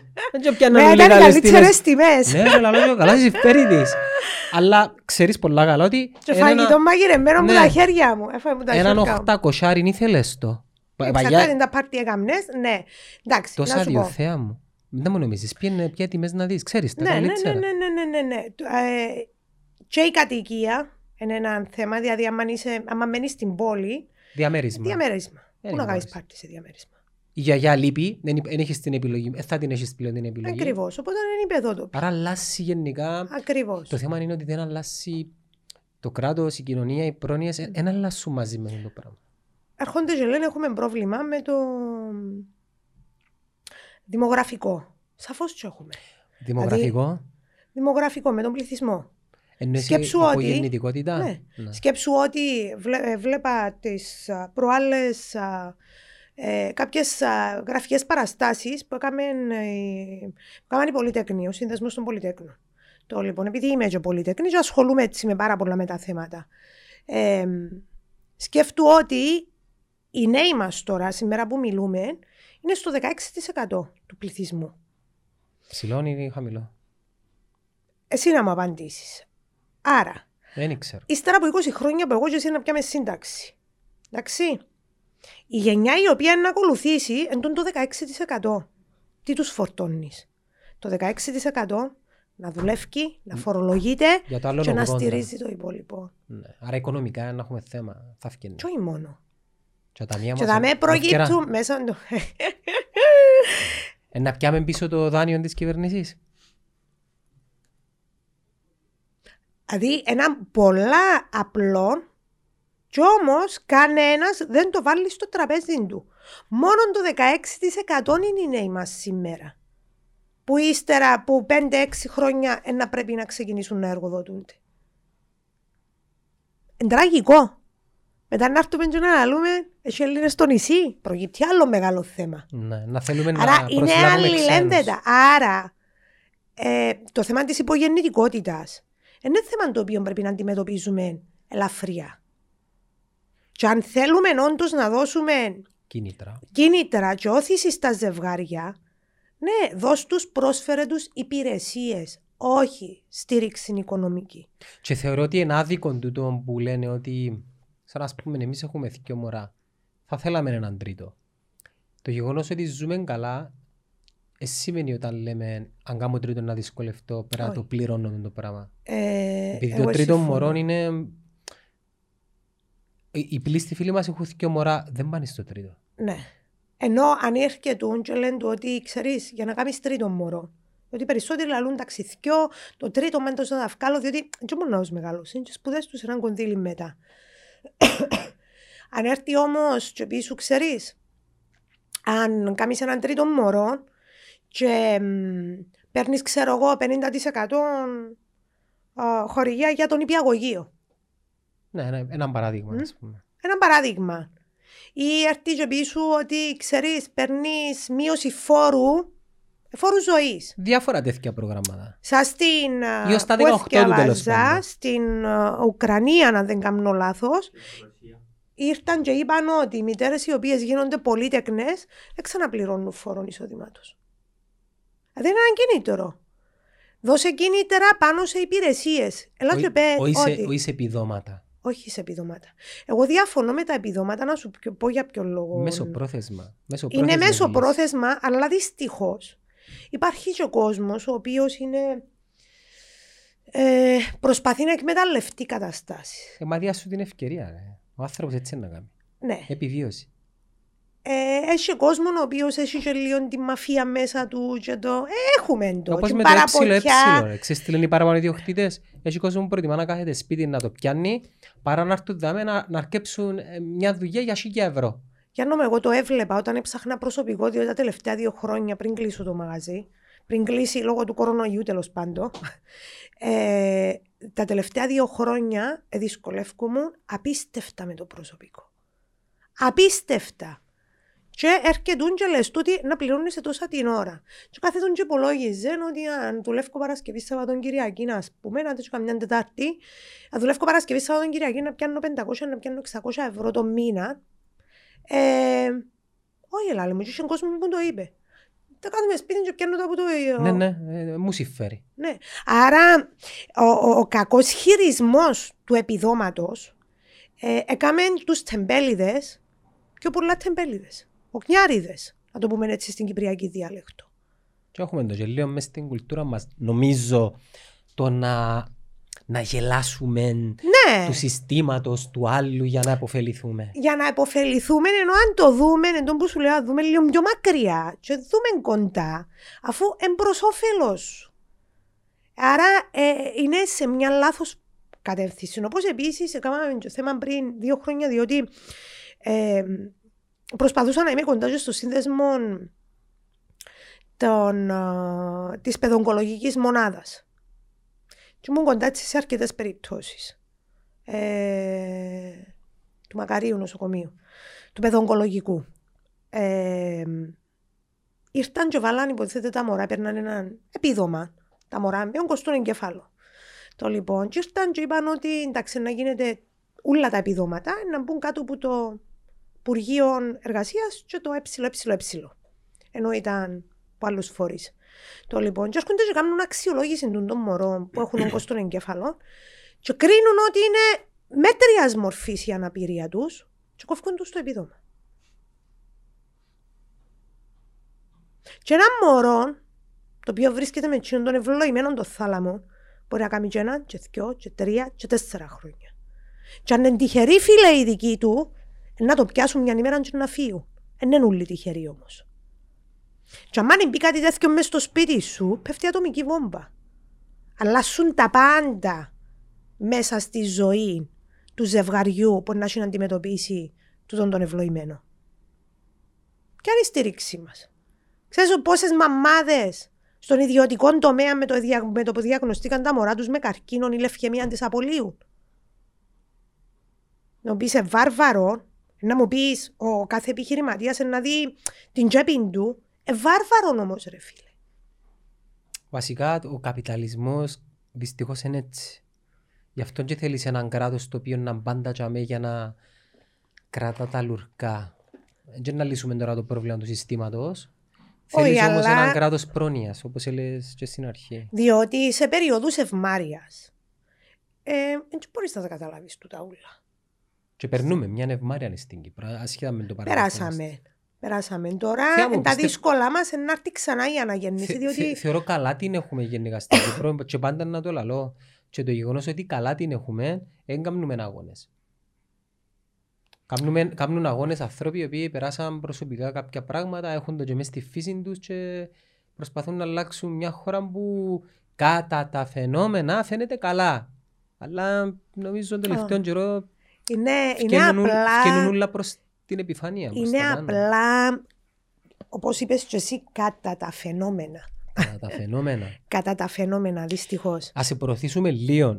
Βρίσκουμε σε, στο ψηφοδέλτιο ποιου, πότε, πώς, ε, πού Θα σε είμαι- βρίσκει κάποιος. Και διαδικτυακά και μη διαδικτυακά. Διαδικτυακά, με Θέα κάνω Νικολάου. Θέα Νικολάου, έχω και το επίσημο το προφίλ, το οποίο είναι στα ελληνικά, Θέα Νικολάου δημόσια σελίδα, αλλά και τα προσωπικά. τα προσωπικά μου προφίλ, Κατέρχεσαι Twitter, υποψήφιος Instagram. με- Το λοιπόν, θα είμαι υποψήφια βουλευτής Θα βρίσκομαι στο ψηφοδέλτιο της Δημοκρατικής Παράταξης. Καινούργια τούτη; Είναι καινούργια η Δημοκρατική Παράταξη. Ε, προσωπικότητες οι οποίες απαρτίζουν τη Δημοκρατική Παράταξη ε, με έκαναν να νιώσω ασφάλεια ότι επιτέλους μπορούν τα λόγια να γίνουν πράξεις, διότι και το έργο μου προσδιορίζει ότι είμαι άνθρωπος των πράξεων και των πολλών πλαπλά. Οπότε θα είμαι υποψήφια βουλευτής, θέλω να βρεθώ στα έδρανα ε, και όχι για βόλεμα, όπως πολλοί λένε, Ακούμε το έτσι πάρα πολλά. με τα δίκαια του κόσμου, να σου πω την αλήθεια. Δηλαδή, υπάρχει μια πλήρη απαξίωση προς τους πολιτικούς, ειδικά μετά που του τα ούλα τα οποία ευκήγα στην επιφάνεια. Εγώ θέλω να βρεθώ στα έδρανα απλά για να έχω λόγο και να έχω ρόλο. Είμαι σίγουρη ότι μπορώ να συνδράμω στην επίλυση πολλών προβλημάτων της κοινωνίας, όχι γιατί είμαι η δήμονας, γιατί τα παραπάνω θέματα τα οποία τρέχω τα έχω ζήσει και πολύ διαφορετικό να ξέρεις το συνέστημα παρά απλά να το ακούεις ή και πολλά άλλα προβλήματα ακούω τα κατηδία από τους ανθρώπους τα οποία τα ζουν. Δεν χρειάζεται να θυκευάσω τίποτα. Παίρνω όλες τις πληροφορίες που τον κόσμο. Θεωρείς να έχουμε επιστροφή ποσοστών της αποχής την τη φορά. Θέλω να πιστεύω, διότι ο κόσμος είναι αγανακτισμένος, είναι απειβδισμένος, είναι αηδιασμένος. Δηλαδή η νοοτροπία του έμπαω να ψηφίσω γιατί είναι όλοι το ίδιο. Ε, πιστεύω ότι έγινε κατανοητή στον πιο απλό ψηφοφόρο ότι εβόηθα. Διότι ήταν για μένα είναι και ένα σχέδιο τούτο. Κάνω τον, το θυμό απαξίωση και την απαξίωση αποχή. Η αποχή όμως συνεχίζει να κρατά τους βολεμένους, βολεμένους σε ένα βολεμένο σύστημα. Άρα μην ξαναπαραπονεθείς ότι τίποτε να αλλάσει. Αν εσύ ο ίδιος σηκώνεσαι από τον καναπές σου για να βάλεις ψήφο. Παρόλα τα αυτά θεωρώ ότι ναι, να έχουμε κόσμο ο οποίος να πάει στις κάλπε, και τον άκουσα το από πολλά άτομα, ακόμα και στις, γύρω στα 30-35, που μπορεί να μην ψηφίσαν ποτέ τους και δεν ήθελαν ποτέ τους να ασχοληθούν και τρέχουν να βγάλουν εκλογικά βιβλιάρια διότι καταλάβαν ότι δεν έχουν επιλογές. Πρέπει να δώσουν, πρέπει να στηρίξουν και πρέπει να δώσουν ψήφων εμπιστοσύνης σε άτομα που τους εμπνέουν και θα είναι οι εκλογές στον ανατρόπο. Είμαι πεπισμένη τόσο σε άτομα όσο και σε κομμάτια. Εγώ να σου ευχηθώ ε, καλών αγώνα και καλές επιτυχίες και είμαστε στη διάθεση σου, όποτε θέλεις θεία μου να έρθεις να να πεις και να μου θέλεις να πεις. Ευχαριστώ πάρα πολύ για τη φιλοξενία. Πέρασα πάρα πολύ ωραία. Νομίζω εφάνηκε. να είστε καλά. Καλή επιτυχία σε ό,τι έχετε άλλο να κάνετε και να προσπαθήσουμε να μεταφέρουμε στον κόσμο ότι ναι, βρισκόμαστε σε κομβικό σημείο. Είναι όλα σε κομβικό σημείο. Οπότε είναι σημαντικό οι αποφάσεις οι οποίες να πάρθουν και να υλοποιηθούν να είναι από ανθρώπους ε, που σκέφτονται τον κόσμο, τον πολίτη και το καλό του. Ευχαριστώ πολύ.